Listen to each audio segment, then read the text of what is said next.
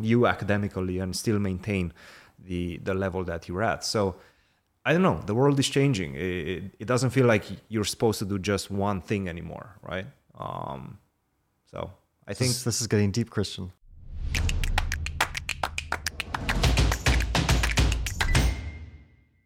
All right, welcome back everybody to another C Squared podcast. We are here after the US Chess Championships conclusion with the two champions, Fabiano Caruana and Carissa Yip. Carissa, welcome to the pod. Thank pod. you. Thanks for having me. First time on the pod, maybe not the last time uh, also. it's good to have you. You're one of the most exciting female chess players that came uh, from the United States in the past few decades. So, um, definitely an honor for us to have you. I'm happy to be here. Tell us a bit about uh, the championship. Let's start with the champions. Who wants to start? Oh, Cristian, you go first. You had a crazy finish. Oh my why, gosh. why don't we start with that? Yeah, I mean, I was just, I guess we could go through how I found out. Um, so after I lost, I was super disappointed in myself because, you know, I could have drawn at any point in the game. Um, and for some reason, I kind of lost my mind, blundered b5 there. And I was just really kicking myself for, you know, not making the right decision when it came down to it and uh, taking the draw. And so, you know, I was not happy. No one was really happy. um, and so I'm just like wallowing in my bed, thinking about what ice cream I'm gonna gouge on later that night. And I get this call from like a spam caller. I'm like, who's this? So I decline the call. They call again. Like, okay, pick up. And it turns out to be uh, Caleb from the club. He's like, Carissa, it looks like Jennifer's about to win. So you have to come back to the studio. I was like, what's happening? But, you know, I went back. Um, I think on my way there, Begim resigned. So it was official, and I was still in so much shock. And that's also uh, kind of funny because even if you wanted to, you still wouldn't be able to follow everything that was happening because we had a 30 minute delay. So basically, you look at the game and they're still playing. Maybe Begim is still winning or still better because she was winning from the beginning of the game. Yeah. Um, I took a look at the position before I left. Um, and, you know, there's just looked like there's so much stress on Yeah. both players because everything's on the line there. And, um, yeah, I think the position looked really complicated, but I also noticed Jennifer was lower on time than Begim. And I didn't really want to follow along because I get super nervous watching people's games. Yeah, no, that was actually, I would say, one of the most exciting finishes, crazy finishes that I've got to commentate on, um, at least at the US Champs. I mean, just one second basically could have decided that tournament, maybe less than a second. Of course, we're talking. You, you saw that moment, right? Yeah, no, I'm actually interested in like what when you were playing in the final game and you made that decision to not go for a draw. Was that because you generally always want to play for a win, or was it because of the tournament situation you thought you had to win to secure first place? Um, honestly, I do feel that I usually always sort of overpress for a win, even if it's not necessary. Um, my last big tournament, I was playing World Juniors, and you know, there's one round where I could have taken a draw as well, um, but I declined it, and then I ended up losing, and I was like half a point back in the standings, um, and it just really set me back in the tournament. And I really should have learned my lesson then, but you know, when it came down to it, I feel like sort of my instincts took over, and I just felt that I really wanted to win. Um, I really wanted to sort of secure the title without a playoff. And I was looking at Begim's game, you know, while my game was still going on. And again, super complicated position, but I felt that she should be doing well because she had like, you know, these two passed pawns.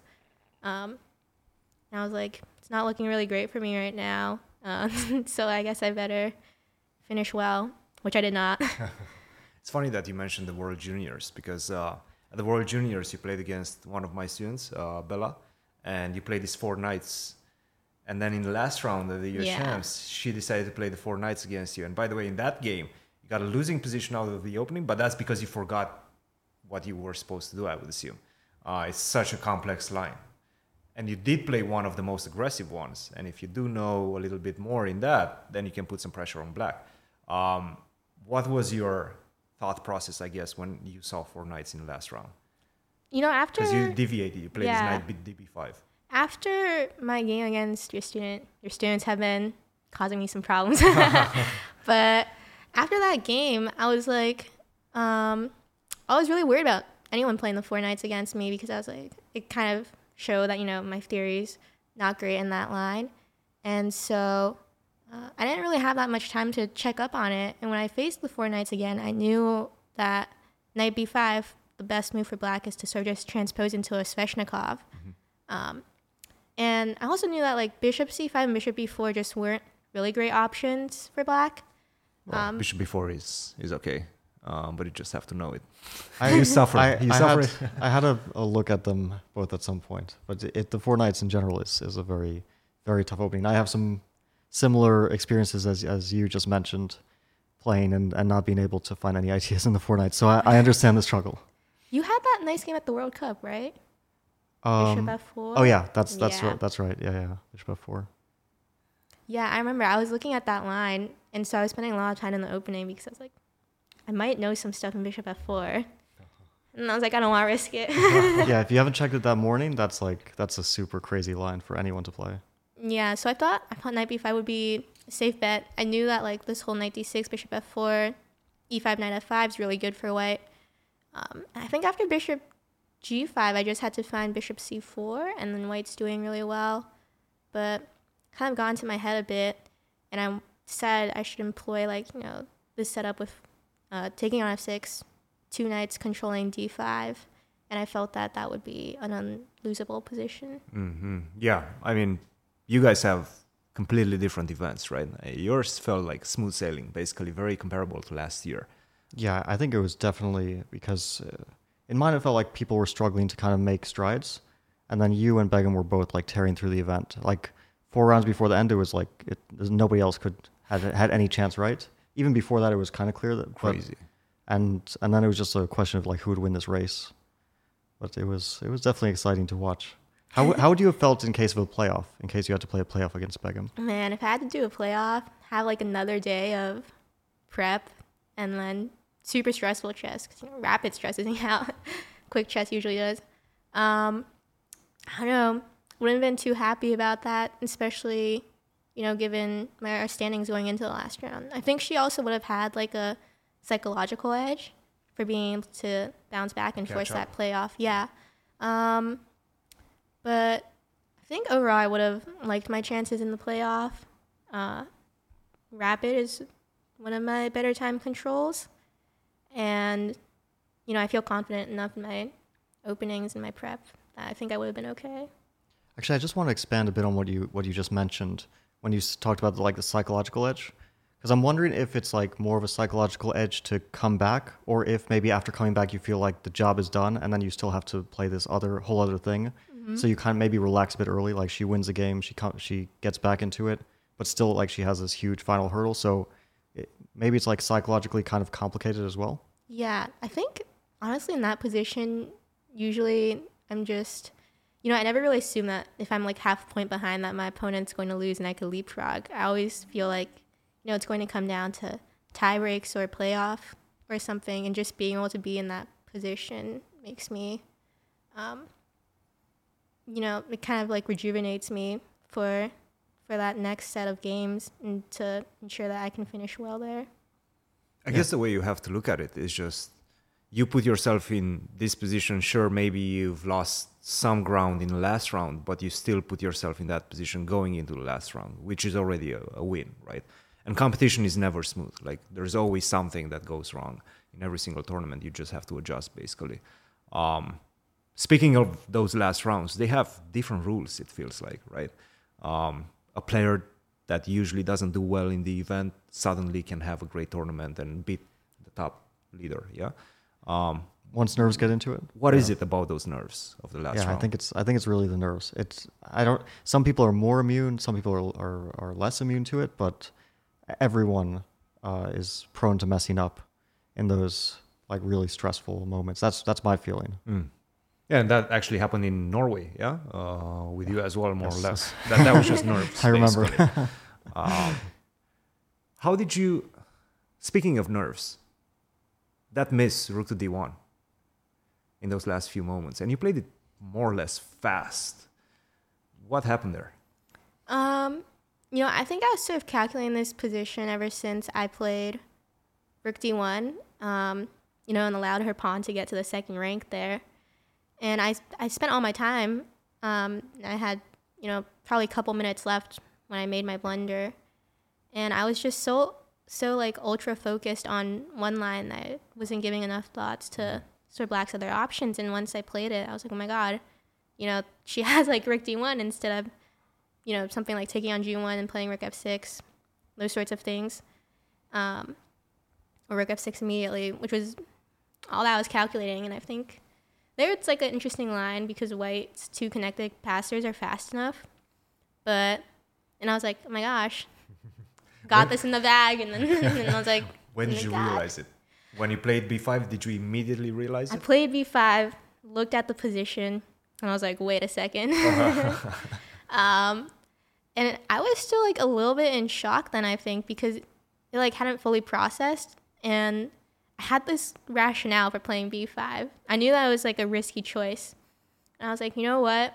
If it turns out this variation is losing, then like I don't even deserve to be winning or like being the U.S. Women's Champion because I can't make the right choices under uh, pressure.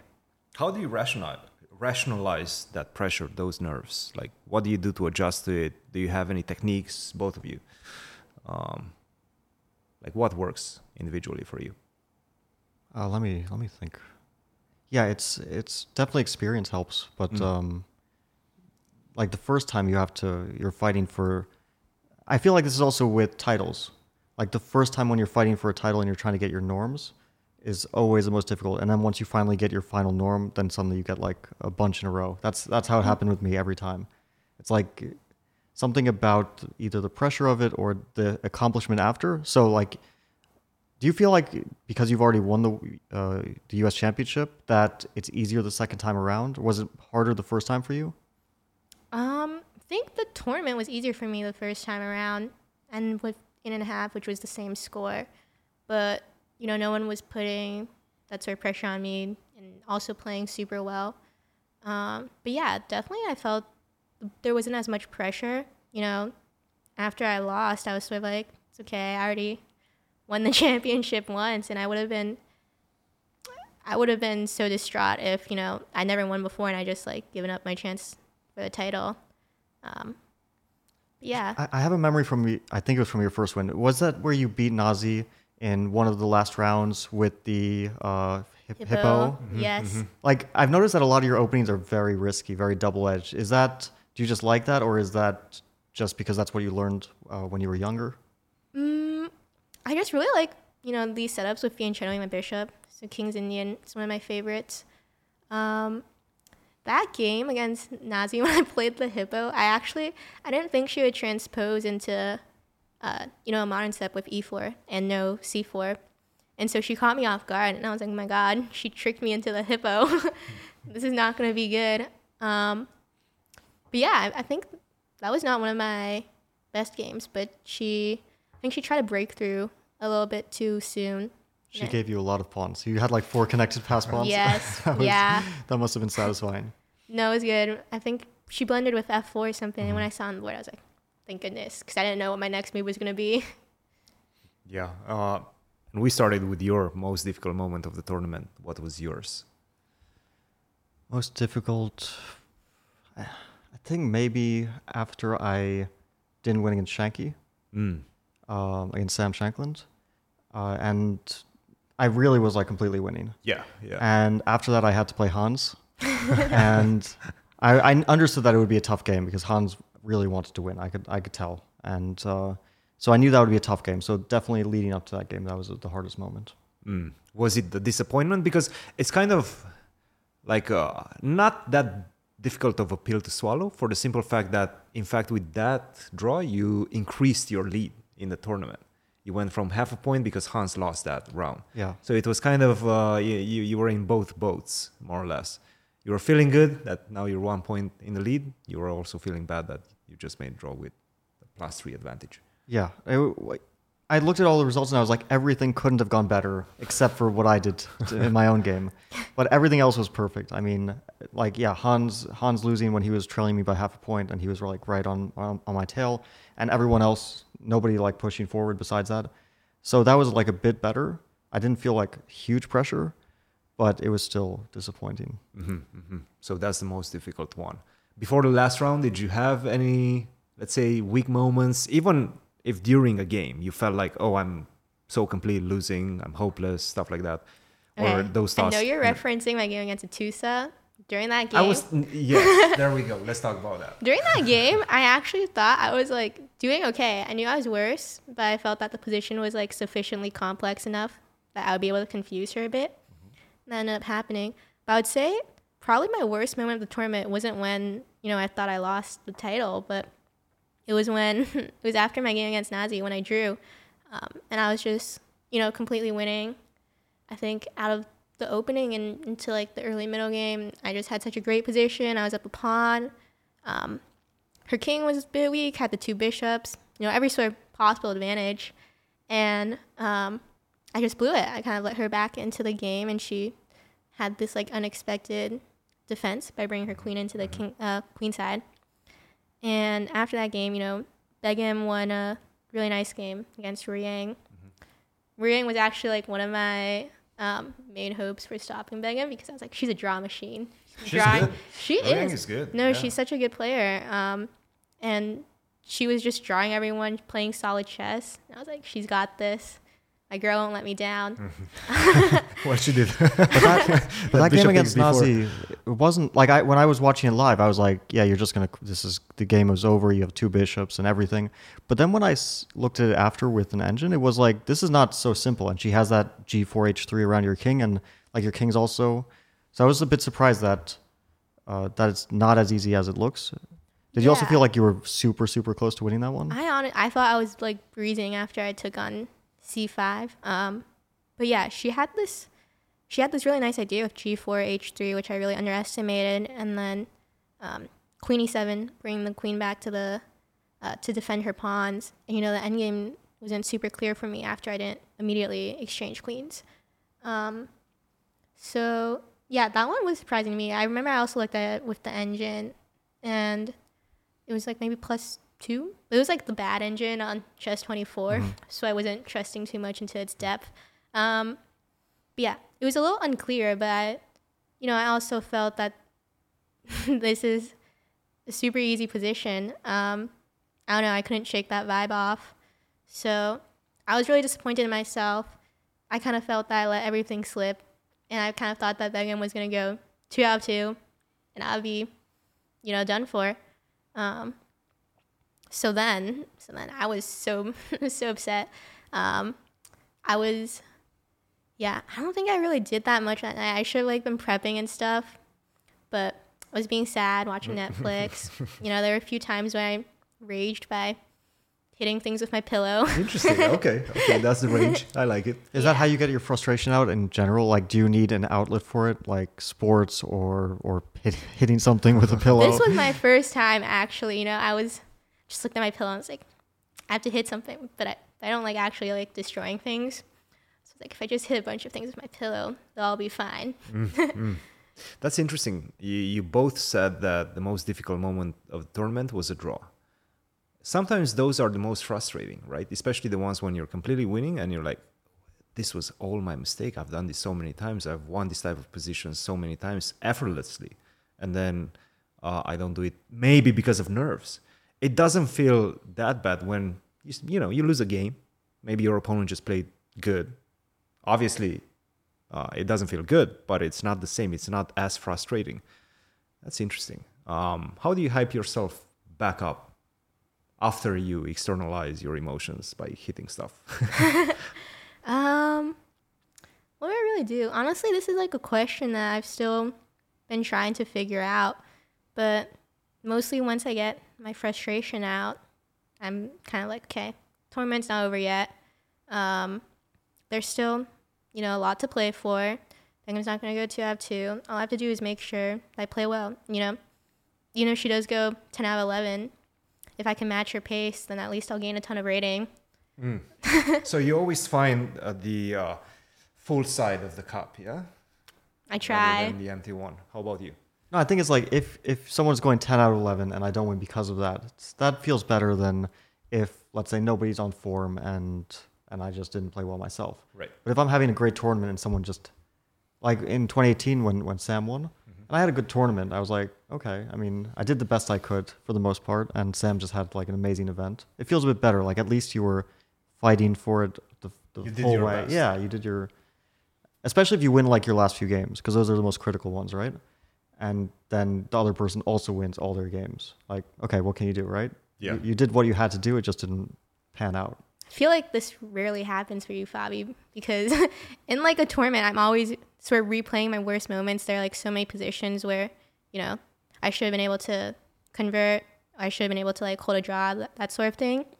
I feel like your play is always like super precise. So you're like, yeah, no, I've I I, I've messed up enough to I, I've I've had I've had plenty of those those times too. Yeah, a lot of, but that's like normal for like there's no way to avoid it. I think everyone has those those moments when they're um they're just yeah either they they choke at the last minute or or someone just plays better. I mean, we all have those painful memories. It's what can you do about it? There's also the good memories, so you got to balance those out, I guess. But I have to say, I think precision was definitely on your side this tournament. We were looking at, I mean, I was doing commentary and we were looking at all of your games with the engine, and it was so precise. Um, and it felt like that throughout the year. We've traveled to Norway together. I've watched your games closely, and in most of them, I've seen a lot of precision. Do you feel that that's coming back as well? Not really. Hmm. I don't know. I, I wasn't feeling that, but First hand doesn't feel uh, as as as powerful, huh? Yeah, that's that's not that wasn't my impression, but I, I think I'm creating chances as well. That's the main thing I've been doing, and Mm. not always taking them, but at least creating them. That's the the first step. Right. Second step is to actually take them. That's uh, can't do everything right. What did you feel um, went right, went wrong this tournament for you? Um, did you feel uh, you've got some luck, or maybe you felt that you were precise throughout your victories? oh, for sure, luck was on my side. Um, you know, I think leading. Let's say except that game against Okay. Tatusa, yeah. Okay, yeah. Except that game, um, you know, I would say things sort of balanced out somewhat. I missed like, um, you know, I was round one. I was like totally lost against Irina. Managed to fight back, and then I was winning. Didn't manage to find the win, and then we drew. So I was like, okay, that seems reasonable. Um, next few games were good against Begim. I didn't realize that that would be like probably my most important game of the tournament. and you know, I think I missed like some chances for a big advantage in the middle Yeah. game, and then at the end, I could have, uh, I think, won outright in the end game, and I totally misplayed that as well. Um, and you know, I was a, I was a little upset after that game, but I was like, it's okay. I think I'm playing good chess. Um, and then let me think. Yeah, I should have lost that game against Atousa.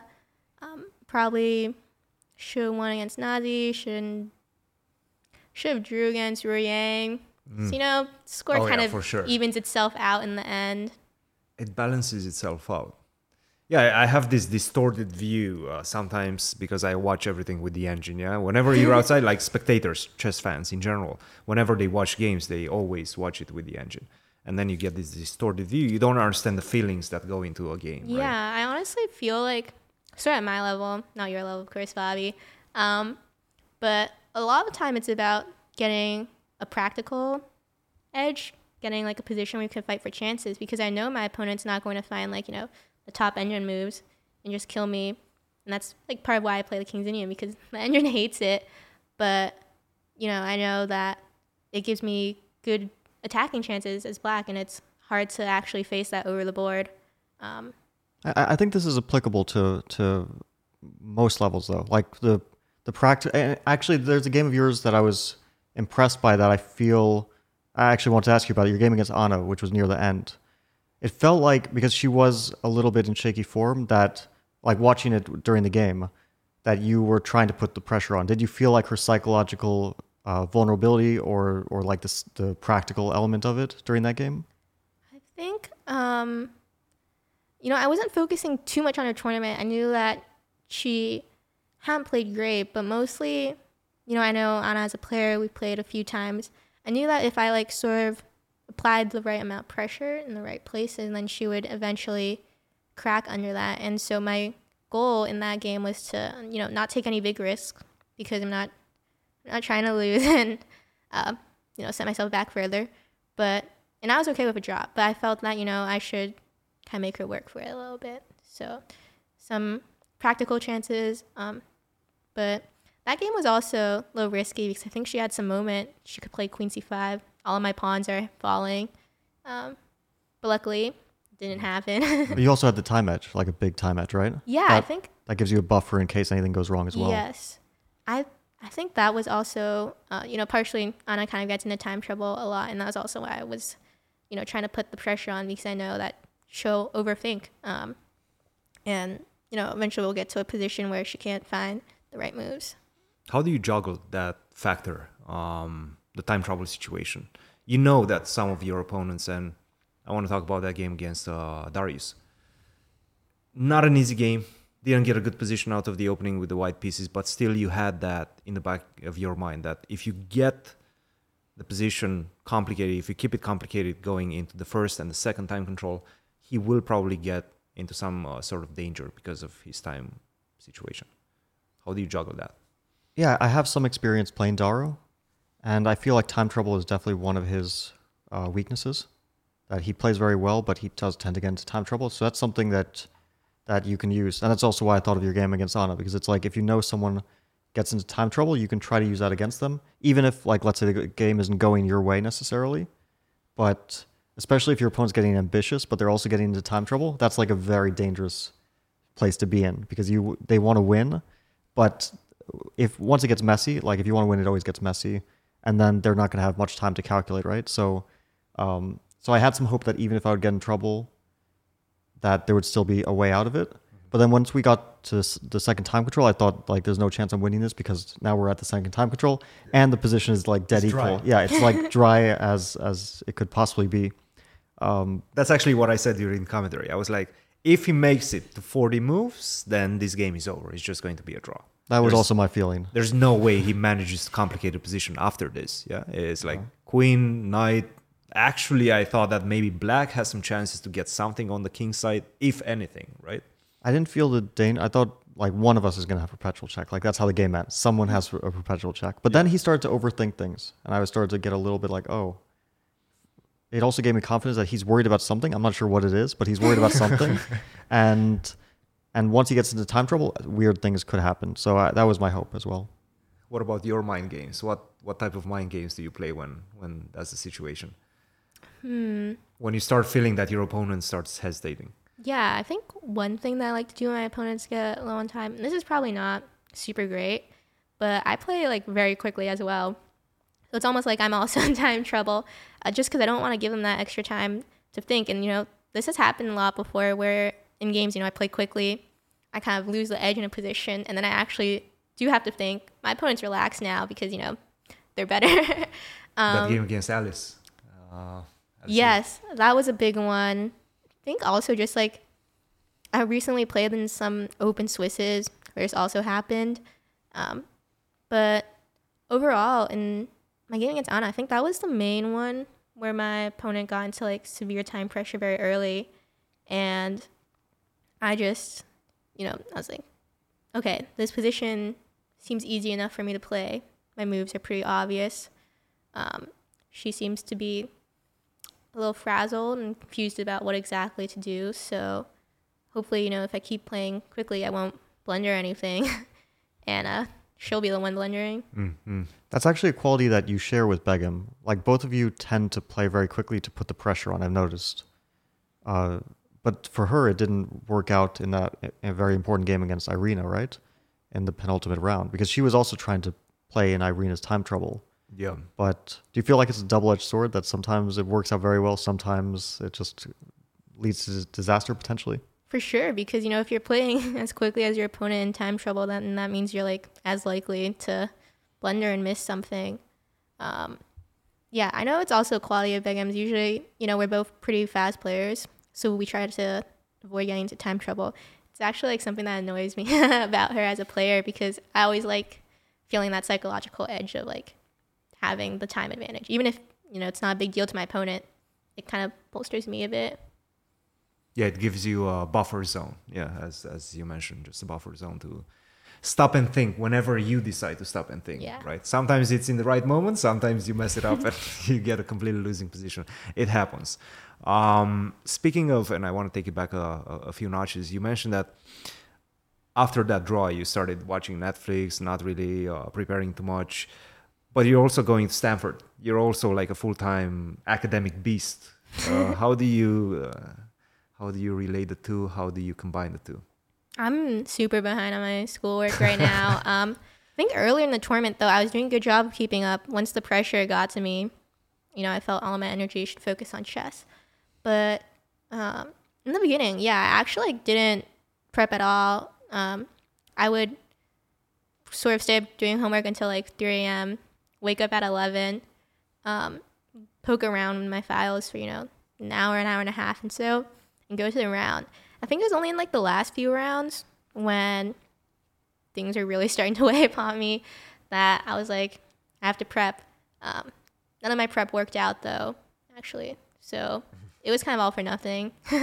I, think it also like the prep helps you mentally get ready for the game. It's like prepare yourself mentally. Like I have to fight now, so it's not always like sometimes I feel like I don't get any of my prep on the board, but still the fact that I did that work, it's like uh, at least I'm not relaxed and like going to the beach before the game or something. But uh, I, I noticed that um, like also I think Jennifer mentioned this that like it was very difficult to combine the two, but you seem to manage it so well. Like you the the school life plus the chess life as well. I think part of it is because, you know, difference between Jennifer and I, I know she's been really struggling with the schoolwork as well. Um, is that first of all, Stanford starts super late in the school year. It starts, you know, late September. And so when I came here to play, I was missing first two and a half weeks of school or so. But, you know, first week syllabus week, second week, people are kind of settling into the classes and stuff. Um, so I felt, you know, if things weren't really ramping up, I think for her it was like midterm week. Um, yeah, another thing is that all my instructors were super great and, you know, they recorded lectures for me. Um, all my homework could be submitted remotely and stuff like that. So kind of managed to make it work. It feels like that changed a little bit since the COVID years, right? Uh, because before, you know, online submissions were not necessarily the norm. Nowadays, it feels like online submissions might be, in fact, the norm uh, in a lot of classes, and a lot of professors are kind of manageable in that regard. Um, it helped us. It helped me myself uh, with my program as well because a lot of my students are uh, traveling a lot, so it's easier, I guess. Yeah, for sure. Yeah. Speaking of that, speaking of college chess, when is Stanford getting a chess program? I mean, you guys have Oh had so gosh. many, uh, so many good, uh, good players. You had Naroditsky, he just graduated. You got uh, Alexandra Botez at some point. Like so many personalities in the chess world went through Stanford. Negi at some point, Parimarjan Negi, one of the youngest grandmasters in history. Yeah, um, we definitely have a pretty decent chess team, I think. Um, you know, our first team last year was Bryce uh, Tiglon on board one. I don't He's know a if you guys- GM, right? Yeah, he's a he's like Did he 24. Not His- quite his yet. GM I norms, or? Not quite yet. Didn't you you know, reach 2600 at some point? Maybe he didn't make the norms. Wrong I guy. Think no, no. I, No, no. this I, I, 2600? I think I think I got the right guy. No, no, not no, Bryce. he hit No, like sure not. 2500. Then I he know for dropped sure. off. 25, Yeah. 25. And now he's like 2400. Okay. That was John Burke. yeah. No, I know I know who you're talking about, but I I, I definitely got. Bryce, Another Bryce guy. Tiglon is not a name that you forget. That's that's that's an unusual name. It that's is an un- unusual name, yeah. No, no, but I, I don't think he ever made 26. No, I I, I, might think be mistaken. 2500, and then now he's like 2400. 24, Yeah, he's like 24 and 50, 80. something 90? like that. Oh, 80, really? I'm not sure. Last I checked. Yeah. Um, we have him. We have Emily Nguyen. You know, has played the U.S. Women's a ton of times as well. You know, she's a FM Great player. Yeah, yeah. yeah, yeah. great player. Um, we have me, um, and then yeah, uh, we also have you know a few strong national masters as well, and um, you know, actually, I think probably the main tournament that we play is like the Pan Am's. Mhm, yeah. Cristian, you go there, of course. Of course, yeah. but that's what I'm saying. I mean, you guys have so many uh, great players. You m- maybe miss one more piece, one more GM or something like that, and you have a competitive team in terms of making it to the final four, making top, uh, top best universities in terms of chess. at some point that should matter, right? They should support that. Yeah, right? I mean, it would be great if Stanford had a, a chess program. should put pressure on them. Yeah, I mean, like, I honestly think that, you know, if somewhere, um, I think Awonder Liang's also mentioning this to me. He's at U Chicago. Um, And he was mentioning U Chicago also has like a really good chess program, actually. Um, not program, a team. They have like Awonder, they have like Praveen, Krishna, another GM. Um, you know, they have a ton of strong players. And so he was mentioning to me that, you know, it would make like a big difference sort of to young chess players in the US, I feel, if somewhere like U Chicago had a chess program. Because, you know, I kind of I didn't end up going to Mizzou because um, it's like Stanford academics. Stanford is Stanford, yes. Yeah, yes, those sorts terms of things. But you know, if somewhere you know U Chicago, also a grade school, um, super strong academics, faculty, that sort of thing, research opportunities, and you know they also have a chess program. Then I probably could have picked that over Stanford or anywhere else I got into. Right, right, right. And that's the thing. That's what we're missing in collegiate chess. Um, obviously, I think at Mizzou we're one of the biggest schools in terms of you know size. We're a public school, um, state state school, uh, and we didn't even have that before. Um, but we need one of these Ivy League schools to, Yeah, like close to Ivy League schools, I feel like get a chess program. it's also kind of hard though because you you would need to be um it appeals to like such a small niche i feel it's like almost exclusively players from the us Mm-hmm. you know um and you have to be also like a good enough student to be able to get in and then also join the chess program Mm-hmm. so it's kind of like difficult to manage Well, if you think about it, what's um, Hu Yifan? She was considering at some point going into, um, I think, SLU, St. Louis University. She was close to it, but again, most likely academics and the level of academics played into her decision.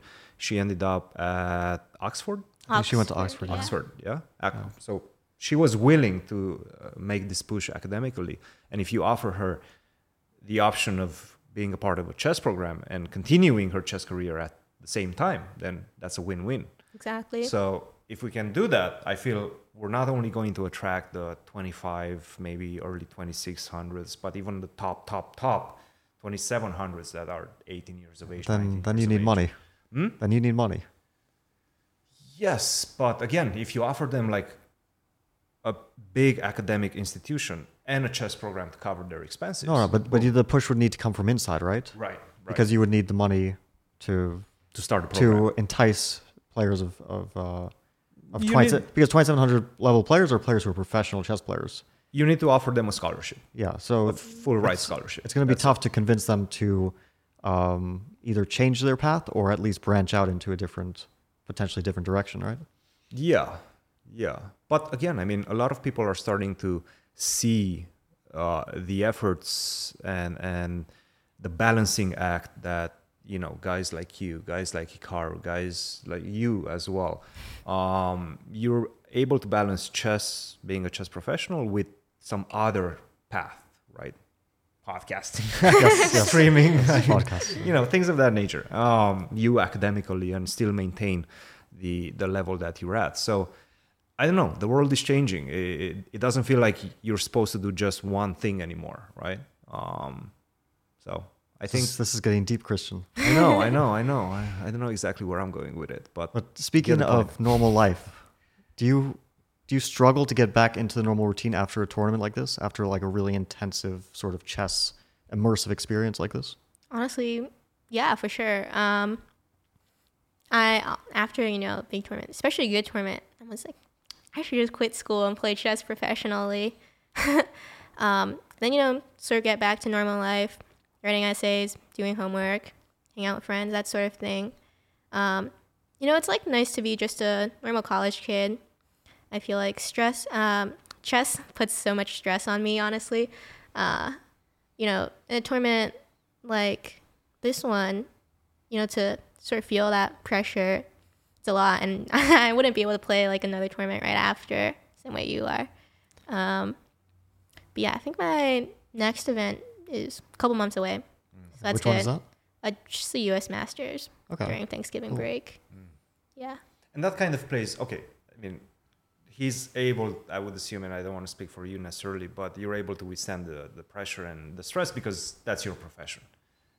I've been doing this a long time. You've been yeah. doing this a long time. That's your and I, I wouldn't say I always managed to withstand it, but I, I mean, that that's a big part of it. Like the the pressure of the event is pretty intense. Yeah. and at least like you're dropping your level. That I think that happens to everyone, but to uh, at least maintain as much as you can when the pressure mounts, that's that's a really big part of it for sure. Yeah, yeah. And for you, did you ever feel like chess was your profession, or you were still in that period of time where you have the option of going um, in an academic route as well? Um, I think for a long time I've just been super focused on academics. I went to, uh, you know, a great private school, um, in like the town that I lived actually, and so that was always sort of like my main focus. Um, definitely, you know, I was there were like periods of time when I was considering going to a chess school or maybe like not going to college and just doing chess professionally, but eventually Stanford went out and you know I I kind of figured that after 4 years of college, you know, I could get a degree or two and then maybe I could get back into chess. Mm-hmm, mm-hmm. Seriously. Yeah. So right now, chess is not the profession for you. Yeah, chess is uh, not really my number one priority, but it's definitely still, you know, one of my favorite things to do when I have free time. So I'm still trying to play tournaments, trying to make my GM norms, that kind of thing. What's your um, degree in? My degree What in are you studying? uh, computer science. Very nice. Yeah, and then hopefully I can do a master's as well. Are you worried about ChatGPT stealing your jobs? I'm hoping code? I'm hoping the Stanford CS brand is enough uh, to get me a job. That makes sense. That makes sense. I like it. Computers are coming for us. They're coming for Stealing- everybody. Oh my Stealing God. Let me everyone's tell jobs. you, everyone at Stanford is going crazy because they're like, Chat GPT is going to take all our jobs. We can't major in CS anymore. Right, right, right. No, I mean, look, at some point they will do holograms of chess commentators. And I'm going to be, bye bye, it's over. Well, you Uh, need to license your image before that happens. I guess that's a good, I guess Yeah. you can, uh, you can uh, survive like that. That's what they're Okay, doing now with one. the celebrities, right? They're Yeah. creating uh, like avatars of them that you can interact with. Yes. That's so dystopian. Yeah, it is. It's scary. yeah, yeah, yeah, yeah, yeah. Well, I saw this thing on TikTok. At some point, they have this programmed salesperson, hologram of a salesperson that sells you stuff for like 24 hours, 24 7, nonstop. So you have somebody that looks like somebody. It's a hologram, it's an AI um, fed program that sells you products 24 7. I mean, This is like every every movie got it right. yeah? Every science fiction movie. This is this I is know. like Have we Blade Runner. learned nothing? yeah. How did they know, how did they know? I, I don't know. Good imagination, I guess. Uh, cool. What else do I have on my list here? Oh yeah, I wanted to talk about that moment. The youngest female player to defeat a GM, Alexander Ivanov, in 2000. what was it? 2013, 14, when you were 10. when I was 10, You were yeah. 10. Yeah. Uh, how was that? Um, my gosh, so long ago. Yeah. 10 years now. Um, let me think what I remember. That was a big moment for me. It was like, you know, I didn't realize I was the youngest female to ever uh, be the Grandmaster, but it was my first time being a GM, obviously. And I was uh, so excited about it. I was like 2100 at the time, USCF. Um, USCF. Okay, so that's yeah. like 2,000 FIDE. 2050. I barely had a say, FIDE rating at that point. I was probably like 1800 FIDE. Wow. Um, yeah, but it was just, it was um, it was one of the quicker time controls. It was like an hour, a little over an hour, no second time control. And Ivanov also has this thing where he gets into severe time pressure. Um, he played the modern against me, and you know, back then I had like no idea what to do with opening theory. I think he was trying to confuse me, but he messed up a little in the opening, gave me some extra tempi, and I just started attacking his king side, and uh, he kind of collapsed after that. And that was a that was a crazy moment for me because you know first time beating a GM, I always felt at that point that they're like infallible. You know, I was like, I can never beat a GM. I don't know how people do it. um, first time that I felt that you know maybe I could be a GM if I could beat one. You know, who knows? Uh, I remember my dad and I went to Applebee's afterwards to celebrate. It's like huge win. And then I had a really bad tournament. I lost like the rest of my games. At least the uh, dinner at Applebee's was worth it. yeah. Nice, nice, nice. When did you beat your first GM? Do Actually, remember? I think our stories are almost identical. Like, also, I was around the same age. I don't remember exactly, but around 10 years old. I was playing Wojtkiewicz, who um, passed away uh, tragically um, in 2006. But um, but he was a very strong grandmaster, uh, and it was also in a rapid time control. And I don't really remember the game too well, to be honest. But I just remember that, that it was like at the Marshall Chess Club, rapid rapid chess, uh, and yeah, it was it was definitely a a big achievement at the time. It felt like you know Very really cool. that that first time beating a GM is always because they're yeah they're like these gods that you look up to, and then then you realize that, that you can you can also beat them and potentially also beat them one day. So Yeah. it's- I actually don't remember the the first time I beat a GM. Maybe that's why I never achieved this, you know, heights. Uh, because I, I don't know. I didn't pay attention. I should have. Hmm. Now I feel bad about myself. but you were you were world junior champion, right? I was a world. you uh, were? World youth champion. World youth. Nice. World youth, not juniors. No, juniors is is tough. Juniors is tough. I mean, you saw how tough it, it was. You had a great tournament, uh, and and and still tie breaks didn't play your way, right? Yeah. I've Um, never won like one of those No, the World juniors are Juniors or World so- Youths. Me neither. but you had a you actually had a tough schedule because you we were playing uh, the World Cup. We were both in Baku, and then World Juniors, and then here that's almost back to back to back tournaments. I mean, there's some break in between, but that's a pretty tough summer schedule. Yeah, I think like actually right before World Cup, I played like 30 games in 30 days, something crazy. Um, so I was playing like a bunch of open Swisses, you know. And I think at the end of World Cup, I was like, okay, my sort of like summer stint of uh, tournaments has been over. How's my rating been? I took a look, I gained two points. I was like, okay, nice. a win is a win. A two win point- is a two points win. is two points. Um, yeah, but there was a month long break between World Cup and World Juniors, um, which is just you know exactly what I needed. I don't actually need too long to sort of recuperate after an event. So after a couple weeks, I was like, all right, I'm ready to get back into it. You're you're still young. you still have your energy. Actually, I want to talk about um, the game that you beat the world uh, champion at the time, um, Ju Wenjun, at the Cairns Cup. I think it was the first edition of the Cairns Cup. Ju Wenjun was doing great in the event, uh, and then she played you with the white pieces, and then you played, I believe it was the French. I played uh, Ruy Lopez, but you know Ruy one of the weird ones with G6 and Bishop G7. Right, right, right. It was a weird structure. Now I remember. So you're trying to get the King's Indian from any opening. From Any opening, Any I opening just King's want Indian. you know I'm like, my bishop's on the long diagonal. I'm set. I'm good. How was that? How was that victory? Um, yeah, it was crazy. That was such a. First of all, it was a bad tournament in the beginning. I went like 0 for 4. Um, and I was like, wow, this is super embarrassing to be losing all of my games. You know, tournament's halfway done.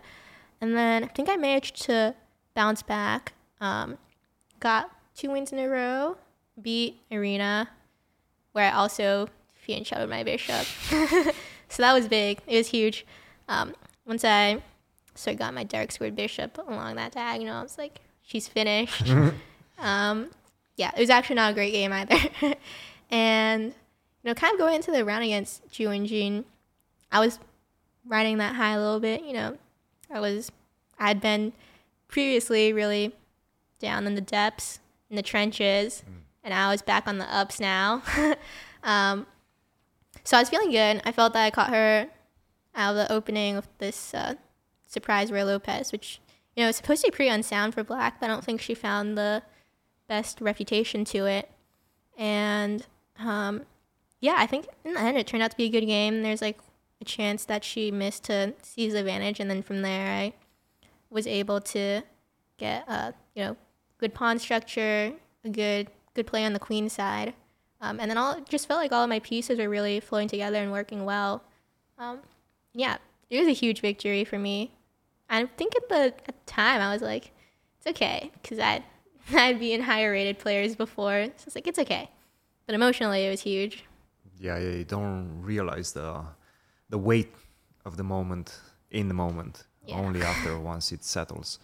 Well, um, what I got from this is that you should never let Carissa Fianchetto her bishop. Just go b3 at move one or something like that. That's a well. There's can But still knight of happen. six- yeah, I'm- knight of I don't know if six, they'll. I don't know if they'll cut it. How do you avoid it? We're going One to have B three. Yeah, one with knight of- b3, knight of six, six, bishop, B, G6. bishop b2, There you go. g6. You have to throw in like a G four at some point. You know, get the dark squared bishop. Then you'll off. fianchetto your knight. We'll Like see. knight H5, we'll knight see. G7. I've never fianchettoed my knight before, but you know, could be dangerous. Could work out too. I love it. I love it.